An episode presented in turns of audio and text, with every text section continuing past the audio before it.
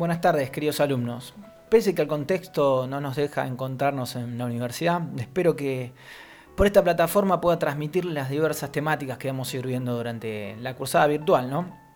Desde ya les pido disculpas, porque imagínense que esto es tan nuevo para ustedes como para nosotros. Así que de golpe y porrazo mm, nos encontramos con, en vez de estar en, sintiéndole mediación y charlando con ustedes y debatiendo en las clases, bueno, eh, hablándole al, al, micrófono del celular para poderles transmitir un poco de los contenidos que vamos a ir, vamos a ir viendo.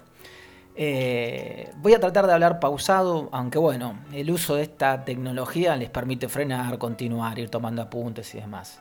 Eh, en lo posible les recomiendo, en lo posible no, los intimo, los obligo a que tengan la constitución en la mano a la hora de estar escuchando esto, para que puedan ir haciendo anotaciones y marcando algunos conceptos básicos o ideas principales que seguramente van a notar que voy, voy resaltando sobre la temática que vamos a ir viendo. Bueno, en fin, sin tanto preámbulo, eh, el tema que nos corresponde tratar hoy es el federalismo. ¿Y qué es esto de federalismo? ¿Qué importancia práctica nos, nos da estudiar el federalismo? ¿Para qué nos sirve estudiar el federalismo? ¿Cuáles son los orígenes del federalismo? Bueno, son algunos de los interrogantes que nos solemos hacer cuando entramos a analizar este tema, ¿no? Bien, ¿Qué es el federalismo? El federalismo es una forma de Estado. ¿De dónde nos surge esto? Y bueno, del artículo 1 de la Constitución, fíjense qué importancia le dio el constituyente, ¿sí? constituyente originario, al federalismo que de hecho está plasmado en el primer artículo de la Constitución. Ahora bien, no nos quedemos con analizar federalismo únicamente con el primer artículo, ¿no? Porque está plasmado en varios artículos de la Constitución. El primero, si quieren, nos da una definición ¿sí? de, lo que es el, federalismo. Nos habla que la nación argentina adopta la forma representativa republicana federal, ¿no? Y se discute si es una forma de gobierno, si es una forma de Estado y demás. Ahora bien, el federalismo es un mecanismo de control, de control del poder en clave territorial. O sea, el poder distribuido en lo que nosotros denominamos unidades autónomas. Unidades autónomas llamadas provincias, ¿sí? Entonces, ojo con esto, porque muchas veces solemos hablar de federalismo como una desconcentración del poder en clave territorial, y a mí mucho no me gusta hablar de concentración, de perdón, que desconcentración del poder. ¿Por qué? Porque hablar de desconcentración del poder presupone que el poder en algún momento estuvo concentrado. Y cuando analizamos el federalismo de la nación argentina, es todo lo contrario a esto, sino que ese poder no es desconcentrado del Estado federal a las unidades autónomas, sino que era un poder que tenían las unidades, o sea, era la soberanía que tenían las unidades autónomas, que tenían las provincias, y que en algún momento histórico decidieron otorgar esa soberanía, delegar esa soberanía a un Estado federal. Ahora bien, hay que analizar qué implica ser soberano, ¿no? Porque, bueno, a la luz de hoy de la incorporación de los tratados internacionales, bueno, esto está un poco en jaque. Pero en principio, ¿qué sería que un Estado sea soberano, que una provincia sea soberana o cuando hoy decimos, no, el Estado de la Nación Argentina es soberano? Ser soberano implica no reconocer por encima de un propio Estado un órgano político superior, o sea, un órgano por encima que sea superior cuando las provincias delegan esta soberanía al Estado, al Estado federal, dejan de detentarla. ¿Y qué conservan para sí? Conservan la autonomía. O sea, van a conservar todo aquel poder que no fue delegado al Estado-Nación. Esto nos surge también en la Constitución del artículo 121. Si ustedes le dan una lectura al 121, van a ver cómo las provincias tienen un poder que es preexistente a la formación del Estado-Nación. Ahora bien, son las provincias las que conservan la autonomía. ¿Y qué implica ser autónomo? Implica detentar para sí básicamente dos potestades. Por un lado, la autonormatividad, que implica dictar sus propias leyes, y por el otro, el autogobierno, lo que posibilita diseñar sus instituciones y también elegir a sus propios gobernantes. A su vez, y por otro lado, tenemos la autarquía. ¿Qué es esto la autarquía? Es la cualidad de la autoadministración del Estado. Pero a diferencia de la autonomía, la autarquía, esa administración está establecida gracias a una norma que le es impuesta al ente. ¿sí? no que mismo ente la crea. Un ejemplo claro de esto son, por ejemplo, las universidades como entes autárticos. Ustedes tienen que pensar que quien puede lo más puede lo menos. Cuando hablamos que un ente es soberano, ello implica que a su vez es autónomo y también es autártico, o sea, lo integra. Pero no al revés. Si hablamos de que un ente es autónomo, entonces no es soberano. Y si hablamos de que un ente es autártico, entonces no será autónomo.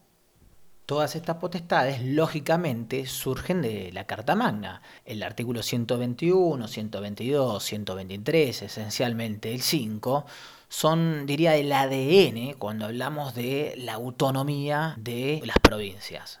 Esos artículos nos plasman todas las potestades que hacen que una provincia pueda ser autónoma. Y cabe resaltar que esa autonomía y las potestades que de ella derivan hacen a la esencia del federalismo. Por lo contrario, cuando en un Estado no existe la división territorial del poder político, es cuando estamos en presencia de lo que denominamos un Estado unitario. Vivir en el federalismo y es complejo, no, no, no es fácil vivir en un Estado federal. No, la realidad es que no es fácil. ¿Por qué? Ustedes piensen que en el federalismo reconocemos que en un mismo territorio existan múltiples órganos emisores de normas jurídicas, todas aquellas de alcance general y de cumplimiento obligatorio, ¿sí? muchas veces de ellas superpuestas. Tenemos normas locales de las provincias y de la Ciudad de Buenos Aires, normas locales de la nación y si quieren también tenemos normativa municipal. O sea, Imagínense el ejemplo de una persona que vive en Loma del Mirador, que va caminando por, por las calles de Loma del Mirador y está atravesado por, en ese momento, por la normativa municipal, la normativa local de la provincia de Buenos Aires y la normativa nacional, ¿no? Esos tres órganos están emitiendo normas que los están alcanzando. Ahora esa persona se toma un colectivo y cruza al otro lado de la General Paz, sumamos un cuarto más, otro órgano más, que va a legislar normas, la legislatura porteña. O sea, una persona lindera, si quieren, en la ciudad de Buenos Aires o cualquiera de las provincias que sean limítrofes, va a tener la complejidad de vivir con diferentes órganos que tienen la posibilidad de emitir normas de carácter jurídico, obligatorias y generales. Por ello, es importante comprender quién regula cada cosa. Esto es clave en el federalismo, es el poder coordinar quién regula cada situación. Piensen que en el federalismo hay permanentes fuerzas de tensión, porque en el federalismo es la diversidad en clave de unión, es antagonismo en clave de permanencia. Hay fuerzas que buscan la separación y fuerzas que buscan la unidad, todos juntos y en forma permanente. El federalismo entonces es la unión de lo diverso, sin que lo diverso deje de serlo. Busca constantemente la permanencia y la indestructibilidad. Miren, los norteamericanos, que son los padres fundadores del, federalismo, tenían una frase muy, muy importante, de hecho está plasmada en algunas sentencias de los Estados Unidos, que dice que el federalismo es la unión permanente, indestructible, de estados indestructibles. Estas son las características que hacen a la esencia del federalismo y aquellas que también lo distinguen de otro tipo de forma de Estado, como por ejemplo puede ser la confederación. En este caso, la confederación es la unión de los estados por medios de tratados que le permiten a cada uno de los estados integrantes la posibilidad de retirarse de la confederación. Esto es lo que se denomina el derecho de secesión. Derecho, que valga la redundancia, no existe en el federalismo, porque como venimos diciendo, el federalismo busca la permanencia y la indestructibilidad de la Unión Federal. Y en este caso, una vez que los estados concurrieron a su armado, no pueden irse por la mera voluntad de un propio estado. Otra distinción importante entre la forma de Estado confederal y el federalismo es que en el caso de las confederaciones los estados que forman parte de ella solo delegan pocas materias, generalmente relacionadas con seguridad exterior, relaciones exteriores y defensa. Retomando la lectura del artículo 1 de la Constitución, hay dos cuestiones que me gustaría resaltar y no dejarlas pasar. Por un lado es una cuestión terminológica. Si ustedes leen el artículo van a ver que nos dice que la nación argentina adopta para su gobierno la forma representativa republicana federal. En tanto la forma de gobierno es representativa y republicana. Pero respecto federal, estamos hablando de lo que es la forma de Estado. ¿sí? Esto que venimos diciendo, cómo es la distribución del poder en clave territorial. Eso por un lado. Y por el otro presten atención al verbo que utiliza. Utiliza el verbo adoptar el constituyente, o sea, no es una creación del constituyente originario la forma de Estado federal, sino que la adopta propia del norteamericano, o sea, del federalismo norteamericano. Sin embargo, el federalismo que en definitiva se terminó adoptando e instaurando eh, a la hora de formar el Estado federal argentino, es un, federalismo, si quieren, bastante más laxo, para, así, para, para llamarlo, respecto del federalismo norteamericano. ¿Esto por qué? Porque en el federalismo argentino eh, hay un principio, se denomina el principio unificador de la normativa nacional, que está establecido, si ustedes leen el 75 y 12, van a, van a ver que va a ser el gobierno federal el que tenga la potestad de dictar lo que se denominan los, los códigos de fondo, ¿sí? las leyes nacionales, las leyes de derecho común. ¿bien?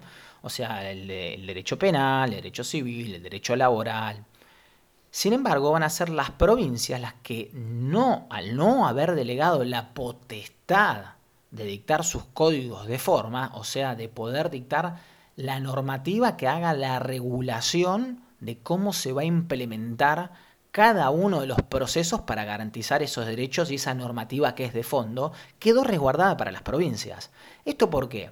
Porque el legislador buscaba tener una normativa común en todo el territorio de la nación, cosa muy distante al federalismo norteamericano, donde cada uno de los estados no solo conservan la posibilidad de dictar sus leyes procedimentales, o sea, sus códigos de forma, sino a su vez también pueden dictar sus códigos de fondo, su normativa de fondo. Por ello, podrán ver en alguna que otra película o en algún libro que lean, que dentro de los estados norteamericanos la posibilidad de que puedan dictar la normativa de fondo hace que puedan haber relaciones sociales totalmente diferentes en un estado o en otro, o permisos o derechos que se puedan, se puedan establecer en un estado y no en otro, o prohibiciones que se puedan establecer en un estado y no en otro, sea por ejemplo cuando en un estado tiene instaurada la pena de muerte y en otro estado no, por ejemplo. Bueno, el hecho de no, no poderlos ver no, no, me hace dar cuenta de si están atentos, están durmiendo, están cansados, están activos. Esto se, se, trasladará después al, al, chat virtual. Bien, eh, digo mucho bien, ¿eh? sí, me, doy cuenta. Digo sí, mucho sí y mucho bien. Pero bueno, es como un latiguillo que ya, ya lo tengo. Lo tengo incorporado, me cuesta mucho sacarlo. Espero que me vayan siguiendo lo bastante bien posible. Bueno, Mm, dijimos en principio de la charla, de este, más, que charla, este monólogo, que el federalismo no lo podemos entender únicamente leyendo el artículo 1. Otro de los artículos, son varios, pero otro de los artículos importantes eh, para poder hablar de federalismo es el artículo 5 de la Constitución Nacional. ¿Qué tiene este artículo importante como para poderlo entender como una de las patas primordiales del federalismo? Primero, una cuestión si quieren, eh, pedagógica o más eh, didáctica, ustedes el artículo 5 podrían tranquilamente transportarlo a eh, o pegarlo al, 121, 122, 123 en adelante, o al revés, 121, 123, llevarlos para el lado del 5, porque cuando lo lean van a darse cuenta que tranquilamente podría continuar el articulado con esa redacción. ¿Y qué es lo importante de este artículo? que tanto el 5 como el 123 se le reconoce el poder constituyente de segundo grado. O sea, aquí se da la potestad de las provincias de poder organizarse institucionalmente y dictar sus propias constituciones. ¿sí? Recuerden que este es un poder que no es que el Estado federal se lo está otorgando a la provincia, sino que la provincia ya lo detentaba. Lo único que sí deciden las provincias someterse bajo la esfera del Estado federal es determinar las pautas que van a tener que seguir, que van a tener que amoldarse, que van a tener que respetar, instauradas en el artículo, en el artículo 5 para que así el Estado federal, o sea, el gobierno federal, pueda garantizar sus autonomías. Esto es que las provincias van a poder autoorganizarse siempre y cuando sigan la forma de gobierno republicana y representativa. Estas son dos pautas esenciales que marca el constituyente para que las, las provincias puedan amoldar sus constituciones, o sea, dictar sus constituciones bajo estos dos parámetros. Ahora bien, no se queda únicamente con la idea de resguardar el sistema republicano y, el representativo, sino fíjense qué inteligente el constituyente, en donde en el artículo 5 podemos empezar a vislumbrar las primeras políticas públicas que quería el constituyente instaurar hacia la sociedad de cada uno de los estados que forman parte de la federación. Este diseño de, políticas públicas, que es coherente y propio del proyecto político de esa generación, les marca la pauta de que tengan que tener un gobierno local, una, un poder judicial y garantizar la educación primaria. Ojo con esto, dice educación primaria, no educación pública, error frecuente en los exámenes.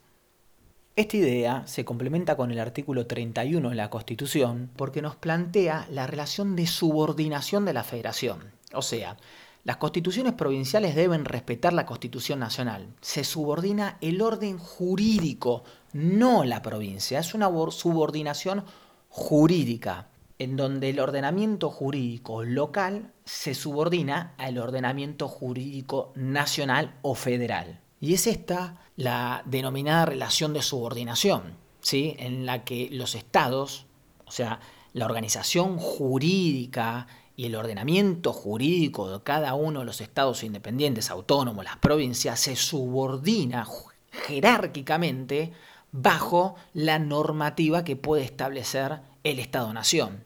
Pero ojo, esta subordinación a veces puede traernos confusión a la hora de analizar cómo es el reparto de competencias y qué le corresponde a cada uno. Recuerden que hay potestades que no fueron delegadas. Sería contrario a la Constitución o si quieren inconstitucional que el Estado federal se atribuya potestades que son de la esfera de reserva de los estados locales. O sea, cuando digo estados locales hablo de las provincias. O sea, de las provincias. Si mañana el Estado federal quiere legislar en materia de forma, o sea, de códigos de forma, recordemos que no es una potestad que las provincias le hayan delegado. Entonces acá, si bien puede haber una normativa nacional, ¿sí? que podría ser regular una cuestión de forma, no quiere decir que porque sea nacional sea constitucional. Habrá que ver ambas cuestiones a la luz de la Constitución, o sea, la, normativa que pueda ser de ordenamiento jurídico nacional si no está en un conflicto respecto de la posibilidad de que de lo que esté regulando sea de la zona o de la reserva de las potestades que detentan las provincias y que no le delegaron al Estado Nacional. Y acá es donde empezamos a analizar la relación de coordinación del federalismo. O sea, si bien ya vimos la relación de subordinación y los problemas que puede tener aparejado respecto de las competencias, eso va de la mano con la relación de coordinación. ¿Por qué? Porque la relación de coordinación lo que nos va a delimitar es qué le corresponde a cada uno. Y tenemos principios que son rectores. Si leemos el artículo 121, el 121, nos va a dar el principio rector del reparto de, reparto de competencias. ¿Esto por qué? Porque las provincias ya te están dejando establecido que van a conservar todo el poder que no le delega a la nación. O sea, todo el poder que no haya sido delegado al gobierno nacional es potestad pura y exclusiva de las provincias. ¿Me siguen? Bueno, no me pueden contestar, pero me imagino que me pueden estar siguiendo. Entonces, sobre la base de este principio rector, podemos entender que aquellas competencias que no fueron delegadas al Estado de Nación van a ser puras y exclusivas de los estados provinciales. Y a viceversa, todas aquellas competencias que los estados locales, o sea, las provincias, hayan delegado al Estado Nacional, van a ser potestad exclusiva del Estado Nacional. Y así es fácil poder darnos cuenta qué le corresponde a cada órgano. Por ejemplo, si nosotros agarramos y empezamos a leer el artículo 75 de la Constitución, nos va a arrancar el título con corresponde al Congreso. Si corresponde al Congreso, por ende, no es una potestad que sea de las provincias, va a ser una potestad del Estado federal. 75 en adelante. Otro ejemplo puede ser el 99, Poder Ejecutivo Nacional todo lo que dictamine el poder, dictamine o decrete el Poder Ejecutivo Nacional va a ser parte de la potestad del órgano federal, o sea, del Poder Ejecutivo Nacional. no va a ser una potestad que detenta una provincia. Y lo mismo cuando hablamos del Poder Judicial Nacional, también es una potestad del Estado federal. No así cuando leemos el 123, por ejemplo, la potestad de dictar una constitución a cada una de las provincias no es una potestad exclusiva del Estado federal, sino que es parte de la reserva, o sea, parte del poder que no delegó las provincias al Estado-Nación. ¿Me siguen? Y vamos de vuelta con el me siguen. Me imagino que me siguen. Depende del autor que estén estudiando, van a ver que hay diferentes tipos de clasificación del reparto de competencias. La verdad que a veces entrar en clasificaciones nos trae un poco un problema, porque depende del autor que agarren, van a ser clasificaciones diferentes. Pero en líneas generales hay, hay cuestiones que se mantienen. Eh, no me importa que sepan de memoria una clasificación de cómo se reparten las competencias. Lo que sí quiero y sí insisto en que lean la Constitución es que empiezan a diferenciar, en la medida que ustedes vayan leyendo, qué competencias son propias del Estado federal y qué competencias son propias de las provincias, si quieren exclusivas del Estado federal o exclusivas de las provincias. Si, así como les citaba como ejemplo el 75, si yo hablo de la creación y legislación de derechos aduaneros, yo ya sé que eso es una, potestad exclusiva del Estado Nacional. ¿Por qué? Porque es una atribución del Congreso. Lo mismo si hablo de disponer o decretar la intervención federal. Va a ser potestad del Congreso. Decretar el estado de sitio. Va a ser potestad del Congreso. Y así infinidad. Leyendo el 75, casi tiro el micrófono. Leyendo el 75, leyendo el 99, la facultad de emitir moneda, el arreglo de pago de la deuda interna o externa, fijar el presupuesto anual, proveer a la seguridad de las fronteras, dictar los códigos de fondo, todo eso va a ser normativa federal y aquellas que son potestades exclusivas de las provincias, como ya dijimos, dictar las constituciones, dar sus propias instituciones. Hay un artículo que, también es importante para ir cerrando la relación de, coordinación, que es el artículo 126. Y fíjense cuando leen el, 126, cómo el legislador redactó por la negativa. Ojo con esto porque así como se redacta en la Constitución por la afirmativa, o sea, le corresponde al Congreso tal, tal, tal, tal y tal, todas las potestades, el 126 me va por la negativa, me dice, las provincias no ejercen el poder delegado a la nación y no pueden, o sea, no pueden celebrar tratados parciales de carácter político, expedir leyes sobre comercio y ta, ta, ta, ta, me va dando varias potestades que están prohibidas sigue la técnica legislativa de la prohibición. Eso está clarísimo en el artículo 126. Por ende, en este caso, si sabemos qué potestades no detentan las provincias, entonces podremos inferir qué atribuciones corresponderán al Estado federal. Por último, tenemos competencias que, si bien pueden ser exclusivas de un Estado, van a requerir la voluntad concurrente de otro Estado. Como por ejemplo pueden ser eh, la celebración de tratados parciales para los fines de administración de justicia, interés económico, promover la industria, aquellos que están legislados en el artículo 107, 125 y 7518. O por ejemplo, eh, a ver, eh, medio ambiente. El artículo 41 de la Constitución Nacional. Luego del año 94 tenemos una protección sobre el medio ambiente de carácter constitucional, ¿no? Ahora bien, este artículo, si bien prevé que tenga que haber una normativa nacional de fondo en protección del medio ambiente, no impide de que las provincias, o sea, los estados federados, puedan ampliar esos parámetros de protección, ¿sí? Y a su vez también tener organismos de control respecto de la protección del medio ambiente. Acá es un claro ejemplo de competencias que van a requerir la voluntad colegiada, si quieren, de el Estado federal junto con los estados provinciales. Finalmente nos queda el tercer tipo de relación federal, que es la relación de participación. ¿Qué implica la relación de participación? Es determinar quiénes son los sujetos que forman parte de la relación federal. Eh, aquellos sujetos que forman parte de la relación federal son aquellos que pueden tomar decisiones de carácter federal. Por ende, los estados que pueden tener decisión en tomas, en, normativa de carácter federal, van a ser los estados provinciales que forman parte de la federación, ¿sí? el Estado Nacional y no se olviden del último que es la Ciudad Autónoma de Buenos Aires, equiparándola con otra provincia, con cualquiera de las otras provincias. Recuerden, después del 94, ahora nos vamos a adentrar un poco con, para no dejar en el tintero la Ciudad de Buenos Aires. Entonces, la toma de decisiones de carácter federal está en base a los sujetos que participan esencialmente de manera igualitaria en la toma de estas decisiones. Y el mejor ejemplo de esto es el artículo 54, la composición del Senado. ¿Cómo se compone el Senado? Tres senadores por provincia. ¿Qué característica tiene esta composición? Que es de carácter igualitaria. O sea, son tres por provincia que a su vez en su conjunto forman un órgano que es nacional. O sea, en el reflejo de la integración del, Senado en el artículo 54, tenemos los tres sujetos de la relación federal.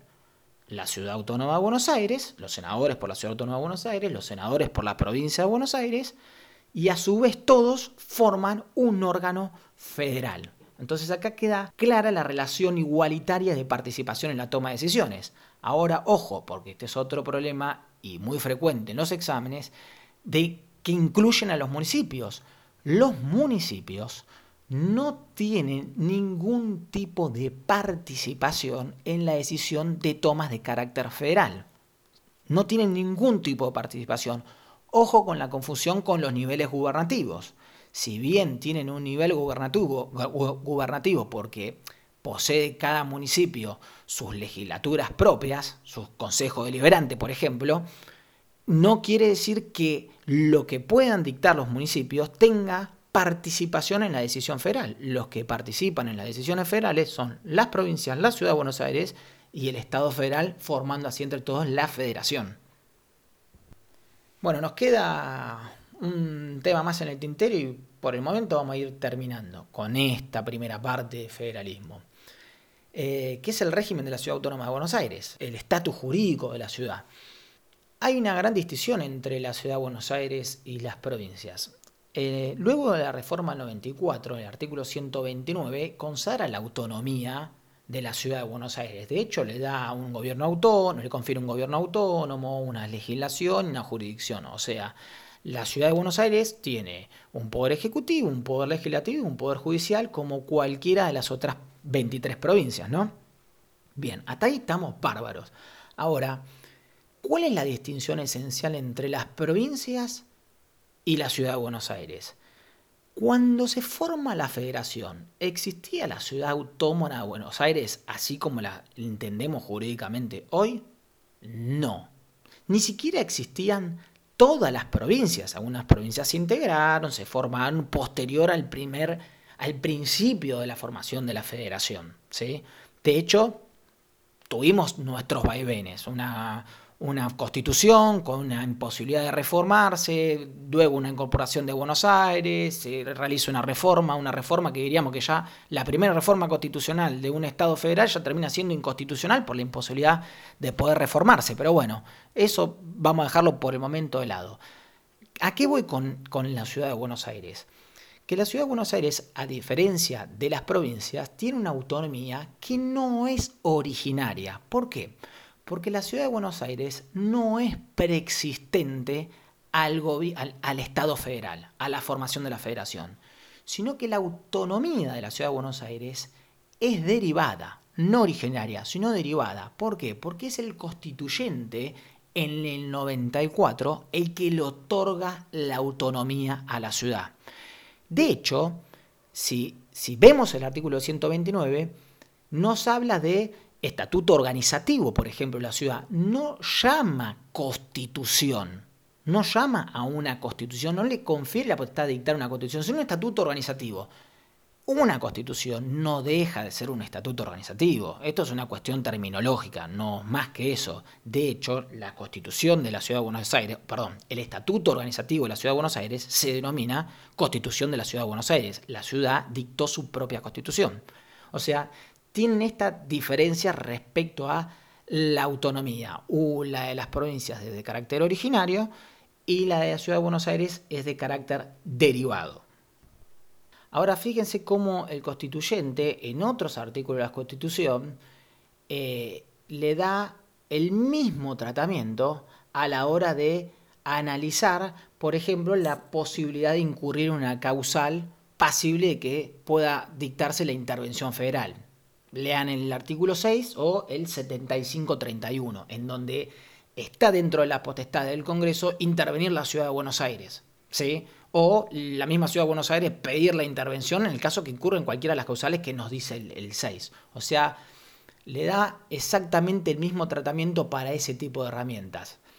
A su vez, y si les interesa y, y, quieren complementar un poco más aparte de los manuales, hay un fallo muy interesante de la Corte Suprema el fallo Ciudad Autónoma de Buenos Aires contra la provincia de Córdoba por una ejecución fiscal de abril del 2019, en donde la Corte termina resolviendo la competencia originaria de, ese órgano para resolver un conflicto entre esos dos estados federados, la ciudad por un lado y la provincia, igualando en un estatus jurídico tanto a la ciudad como a la provincia. Bueno, listo. Ya por el día de hoy estamos. Espero que, les haya servido o hayan escuchado relativamente con claridad. Eh, les dije que iba a hablar pausado. La realidad es que puede ser que vaya medio rápido, pero pues ya hablo rápido y, tendría que bajar un poco los decibeles, pero me, cuesta. Viene, viene, viene innato como el, como el sí, el sí, que les digo todo el tiempo. Así que bueno, eh, espero que les haya servido. Tendré sus respuestas, iremos haciendo un ping-pong de preguntas y, viendo a ver cómo desarrollamos, seguimos continuando con el tema mediante la clase virtual. Y bueno, espero que, que la estén pasando relativamente bien en esta cuarentena. Tiempo para leer y creo que en su inmensa mayoría deberían de tener. Así que les mando un abrazo grande y Estamos en contacto.